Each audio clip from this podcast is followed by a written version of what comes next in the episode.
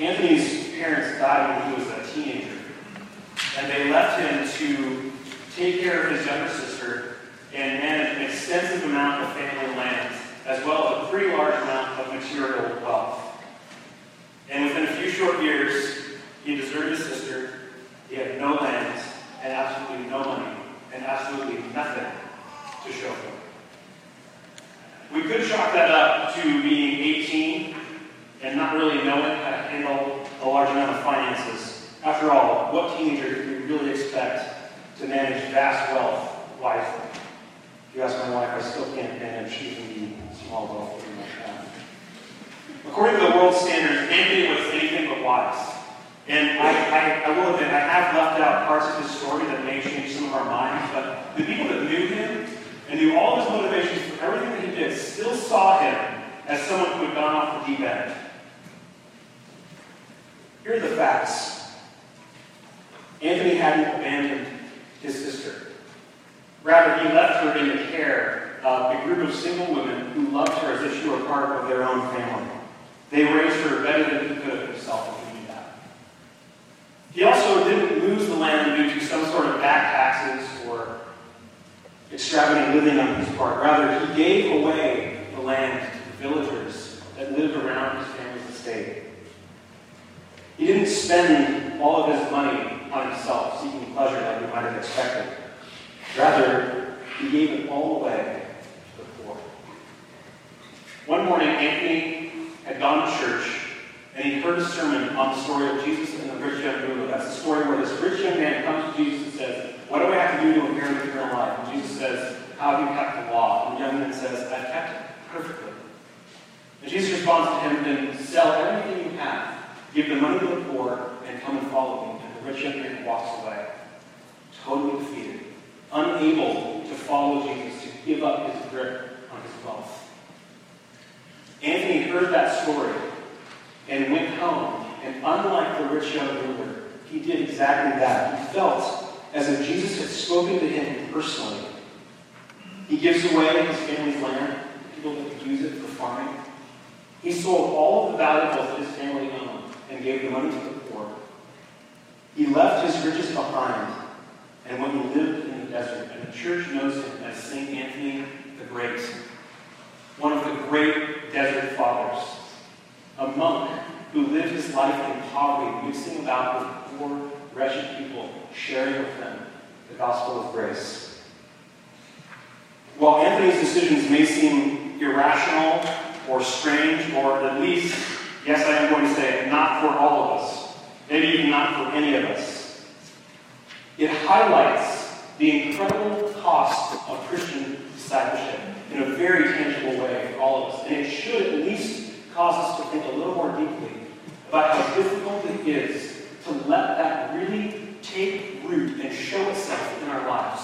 It is incredibly hard to think about what kind of practical expression Christian faith should take. David Platt, in his book Radical, suggests that the type of abandonment that St. Anthony uh, demonstrates for us, is, for us is really at the core of Jesus' gospel presentation. It is an abandonment of self. As we look at Isaiah 58, we're going to see that there's a huge difference between what we normally do in this life and what God really expects of us, even in here, in the church.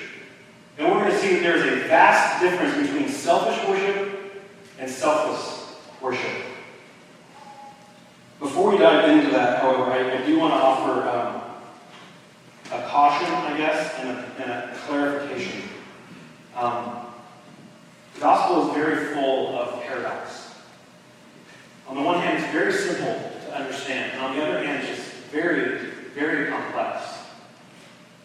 On, on one hand, it's, it's really straightforward and easy to apprehend, and on the other hand, it's hidden. It's almost like a riddle. And in one sense, the gospel is absolutely, utterly free. And yet at the same time, it costs everything.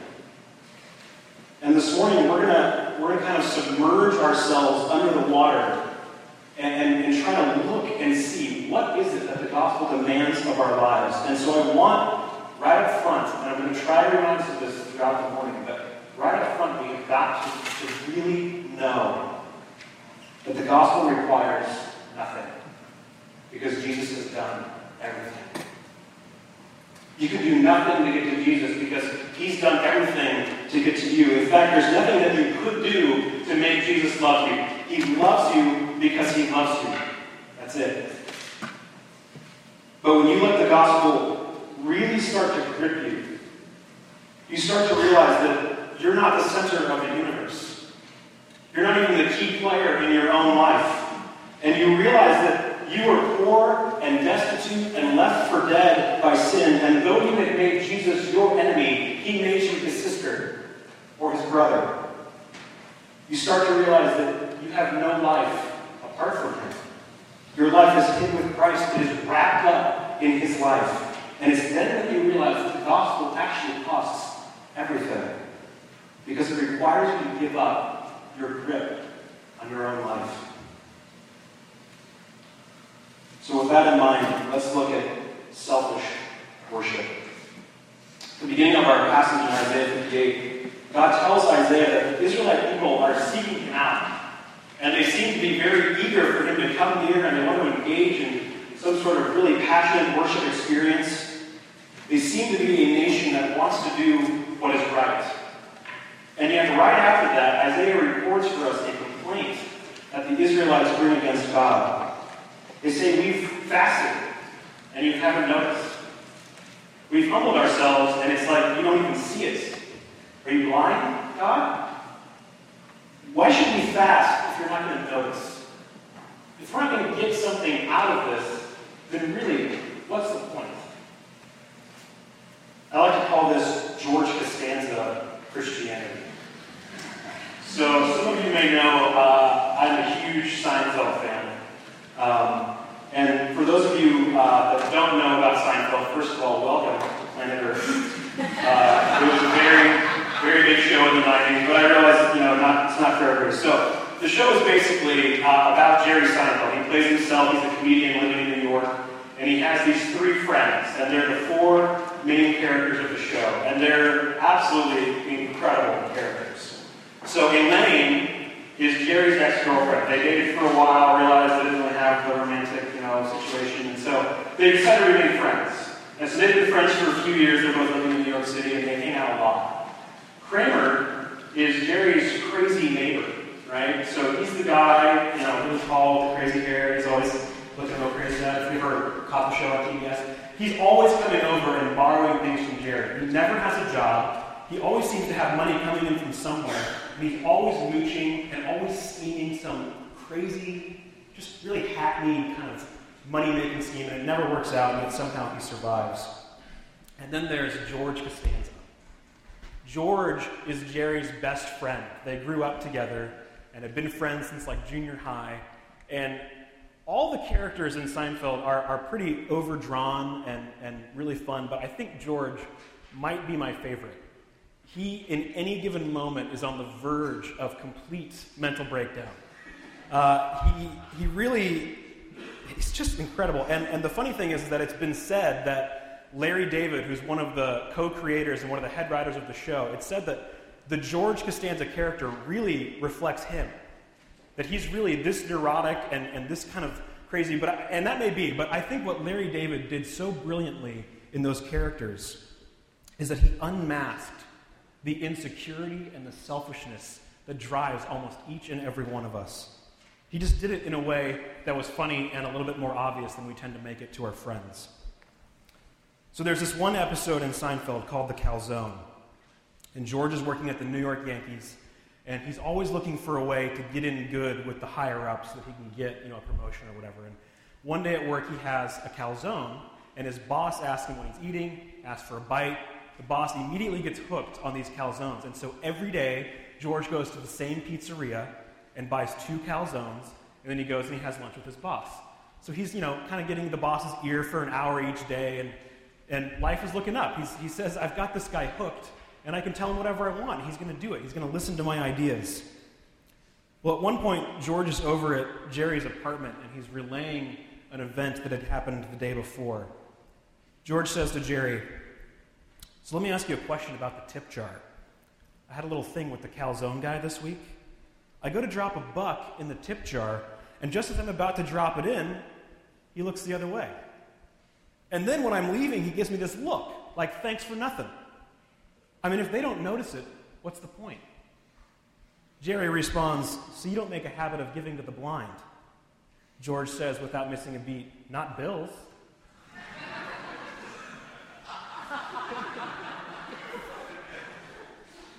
the Israelites are saying to God, if you're going to be blind to what we're doing for you, we're not going to give bills. We're not going to give our best. If you're not going to notice what we're doing, then what's the point of even doing it? And let's be honest. If the Israelites are right, if George Costanza is right, if most of our world is right, and we live in a system, a world system in which there is a giant tally board that at the end of life, everything you've done is going to be tallied either on the good side or the bad side. If that's how the world works, if you're not being noticed, what's the point? If God, the cosmic tallier, has taken a vacation for a day and he's not going to notice all of the good stuff you're doing and you're not going to get credit, why do it? This is George Costanza Christianity.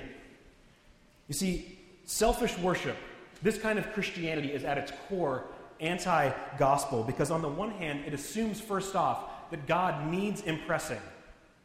And even more ludicrously, it assumes that we can actually impress him. And if we're only able to impress him enough, if only he'd see us putting money into his tip jar, we'll be all set. Life will be totally easy. And when life gets hard, as it inevitably will, we'll start to blame God. And our motivations will be unmasked, and we'll realize that we are only worshiping in order to get something out of it. You see, selfish worship is nothing more than self worship. We refuse to take ourselves out of the center. We refuse to die to ourselves. We refuse to die to some sort of scorecard, George Costanza Christianity. And without even knowing it, we start to visualize Christianity like a report card. And if we get A's, we get ice cream. That's all we know.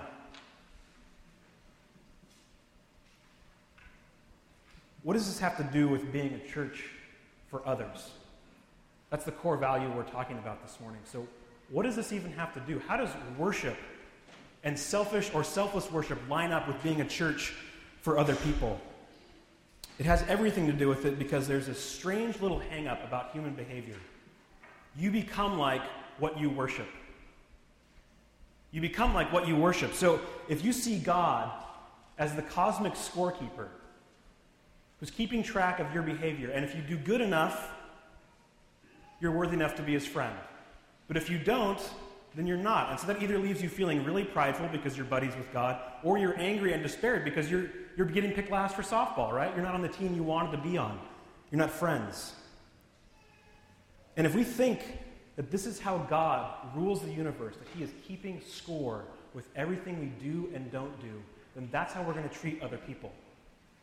We're going to keep score for other people and how they do things to us or don't do things to us.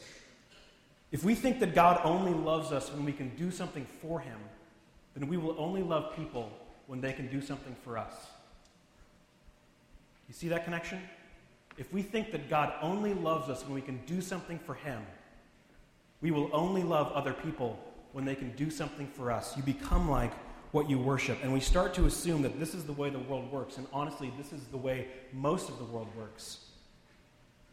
It is a result of selfish worship, self worship. And yet, the kind of worship that Isaiah is calling us to is very, very strange when laid up against the world system. We're back to Seinfeld, okay? As I mentioned earlier, I do love the show. Uh, Larry David, one of the writers, as I said, had this uncanny ability to write characters that, that were just everything they did was driven by selfishness. And so Elaine, um, Jerry's ex girlfriend, she's usually one of the more sane of the four characters, and usually she thinks of herself as above the other three. She's at least above George and Kramer, because they're, you know. So she's at least got that. She's at least a better person than George and Kramer. And there's this one episode called The Bizarro Jerry, where Elaine gets a chance to leave these low down, selfish characters behind her and enter this new world. And she's explaining to Jerry these new friends that she has. And Jerry was a Superman fan, so if you're into comics, you'll know where they get the title. There's the Bizarro World in Superman's world where everything's upside down and backwards. And Jerry says, This is what you're entering into. And so she's leaving behind Jerry and George and Kramer. And she's becoming friends with Kevin, Gene, and Feldman. And they're like exact opposites of each other. And so in her regular world, her friends are very selfish. They're always taking from each other. In this bizarro world, the friends are always giving. They're very kind. In her regular world, they watch a lot of TV, they go to the movies. In her new world, the bizarro world, her friends go to the library, they read books. In her regular world, George especially is always looking for a way to beat the system. In the bizarro world, Gene, who's sort of George's counterpart, he, he wants to fix any, anything in society that might be broken or kind of off kilter, he wants to fix it. He wants to make it better. She's finding a bizarro world. And there's this scene where Elaine shows herself to be a true member of the regular world. She walks into Kevin's apartment and, without asking, goes right for the fridge, opens up a jar of olives, and just starts eating them, putting her fingers in the jar, putting them in her mouth, no big deal. And Kevin says, What are you doing? Eating olives. In, in regular world, this would be fine. I can just come in and do what I want without asking. Kevin says, much like a father to a junior high daughter, ever heard of asking? And so she kind of, you know, puts the jar back, and then Gene comes in with some really exciting news. And anytime Elaine gets excited on the show, she braces herself, screams, Get out! and, and pushes them as hard as she can. And so there's all these scenes of her pushing people through doors and into walls. So she just knocks Gene completely over and hurts him. And the rest of the people in the bizarro world are so kind. They look at her like, What are you doing? You've completely wounded Gene, and she is no longer welcome in the bizarro world, and she has to go back to her regular life. And though Elaine didn't get to stay in the bizarro world, the kind of strangeness that she experienced there is very much akin to the sort of strangeness that God calls us to as gospel people. See, Isaiah is telling us that God is not interested at all in our piety. And that's almost completely backwards from everything we've heard in the world. Rather, what God is interested in is changing us fundamentally, at the core, with His grace. The kind of religious fanaticism that God wants in His people is a kind that leads them to loose the chains of injustice, to set the oppressed free, to break the yokes of the weak, feed the hungry, shelter the homeless, clothe the naked. For too long, much of American Christianity has viewed godliness in a very lopsided way. It's either been seen as austere moral purity or simply social action. And I would hazard to guess that for a lot of us in this room, we've been lopsided on the former side. And I'm not suggesting that we forsake moral purity as an aspect of God's character or his holiness or something that's supposed to be in God's people, but I do want us to see that there is a much more fundamental way in which God's people act like him and that is by freeing slaves, giving to the undeserving, and satisfying the needs of the oppressed. In the city of Portland, it is, it is very obvious which people are being oppressed, which people have needs, right? The, the homeless in this town have, have a pretty good face in the city. And there are ministries like Dinner and a Movie and Portland Rescue Mission that are doing amazing things to help these people that are at the lowest ends of society, that absolutely need help. And we can rejoice. We should rejoice that in Portland, it is almost impossible to go hungry. There are so many social services for people that are completely down and out that this city has decided we're going to take care of these people. And so, for a lot of these folks, they can get a place to stay, they can get a hot meal at least. And we should rejoice with that. But there's another group of people in the city that is largely unknown. The working poor that have been relegated to certain neighborhoods, certain parts of the city, and they work so many hours a day at pretty low wages that most of us will never see them.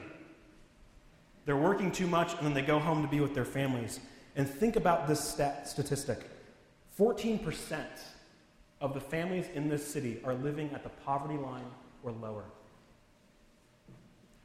And when God tells us that we are to satisfy the needs of the oppressed, we are not just to keep them hovering right over the brink of extinction. We are to help them flourish in every possible way. We are to satisfy their needs so they can become positive members of society and have a chance at entering into the things that we take for granted here in Portland. The strange thing about all of this is that the prophet tells us that this is what will satisfy our hearts. When we forego immediate satisfaction to supply the needs of someone else, that's what will truly satisfy us. It's a bizarro world. It's an upside down way of living. And the reason it's so strange, the reason that it's so hard to grasp, is because our selfishness runs far deeper than we ever thought possible. Self centeredness taints everything we do, even and often especially our religion. So if you consistently think of Christianity as a way to improve yourself, as a way to make your life better or easier, or as a way to escape this world, then you are in for a world of disappointment because Jesus made no such promises. The promise of Jesus is to bring you life. But if you think for a second that He's offering you life that still has you front and center, climbing a ladder to success, you are dead wrong. The warnings that we heard earlier from Jesus himself and the Apostle James might even suggest that we are in danger of having missed the gospel entirely. Christian, you have been given life but not a life that is your own. You have been given the life of Christ. And when the Holy Spirit worked in you to bring you faith and repentance, you were brought into new life, the life of Christ. And it's not just that Jesus owns your life, it's that He is your life. And as your life, there is not one centimeter that He cannot claim, it's His. So, if you as an individual or we as a church are going to say that we have the life of Christ, that we are the body of Christ, then we have got to realize that Jesus is the absolute antithesis of selfishness. We call his church the body of Christ. Think about what happened to his body. It was crushed and broken. He emptied himself to take on our sin our misfortune, our pain.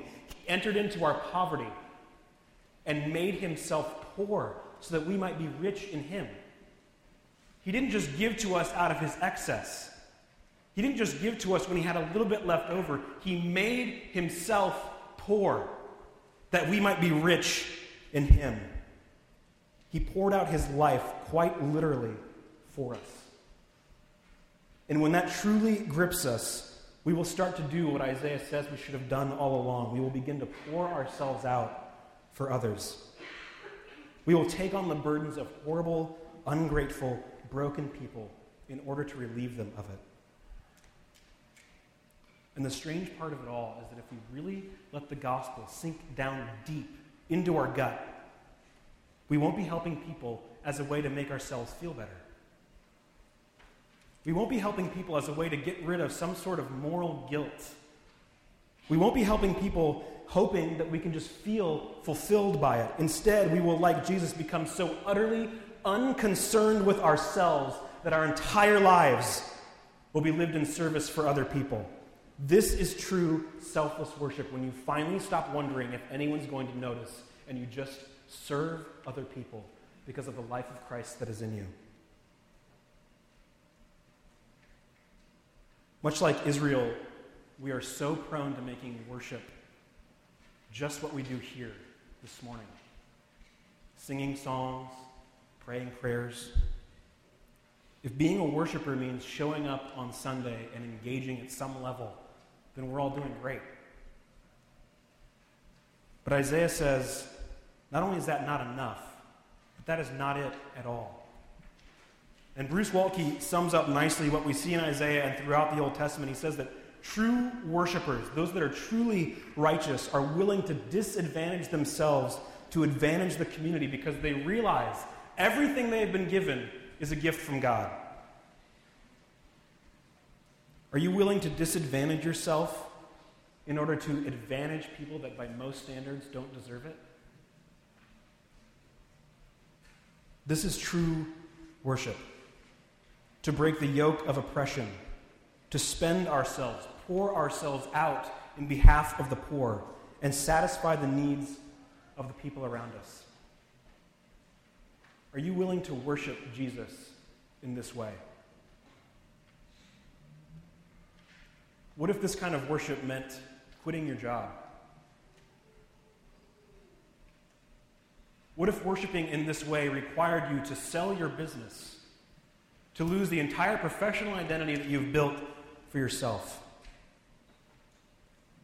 What if this kind of worship required you to give your car away to someone who might need it more? What if worshiping in this way caused you to forego a promotion and a raise so that you could spend more time meeting needs in your community? What if it caused you to not go on for further education that would further your career and allow you to move to a nicer neighborhood, and instead you moved to a worse neighborhood and invested in the people around you? What if this kind of worship means that you and your family need to go worship somewhere else? At another church? And I say this with absolute fear and trembling what if this kind of worship was so deeply rooted in all of us and we became so selfless and so into the mission of God that we closed the doors to this church? What then? Are we really willing to do this kind of worship? This is where we start to uncover our idols. What is it that we want more than for the mission of God to be accomplished through us in this world? That's the question. And we can all get distracted in talking about, well, we know that God doesn't really need us, He can do it on His own. We all know that. The reality is that God has set up this world so that He would work out His mission through His church, through us, His people. So, what is it that we want more than for His mission to be worked out through us in the world? Is it money? Are we more concerned with comfort, having a nice warm home, comfortable couches, nice furniture, good food? Is it the security of a bank account or a good job? Maybe it's the relationships of our family. What do we want more than for the mission of God to be worked out in this world? Do we want the respect of our community, our peers, our coworkers? Are we as a church going to be more obsessed with theological astuteness and liturgical prowess than the mission of God Himself. I'm not suggesting that any of these things are bad, but if they are the thing, if there's one thing in that list or another thing that I didn't mention that is keeping you from selling out completely to the mission of God in this world, and that is your idol. We're doing a core values series for In Town, but this isn't really about In Town at all. This is about the mission of God in the world through Jesus and his church. And we are taking it to a people that are dying and desperate for it. And until we are willing to be weak, until we are willing to lay down and die, until we are willing to actually shut all of this down, all of the music, all of the lights, all of the relationships until we are willing to foolishly close it all down so that His mission might go on, then we will simply be clinging to our own need to succeed. What do you want more than for the mission of God to be accomplished in this world through you? Brothers and sisters, think of what you were when you were called. Not many of you were wise by human standards. Not many were influential. Not many were of noble birth, but God chose the foolish things of the world to shame the wise. God chose the weak things of the world to shame the strong. God chose the lowly things of this world and the despised things and the things that are not to nullify the things that are, so that no one may boast before him. It is because of him that you are in Christ Jesus, who has become for us the wisdom of God, that is, our righteousness, our holiness, and our redemption. Therefore, as it is written, let the one who boasts boast in the Lord. We are to be a church for others because we serve a God who is a God for others. And unless we are willing to strip everything else away, we have not worshiped Him truly. Would you pray with me?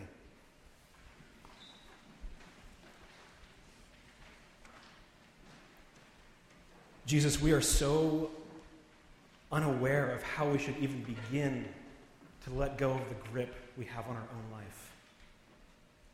We need your grace. We need your mercy.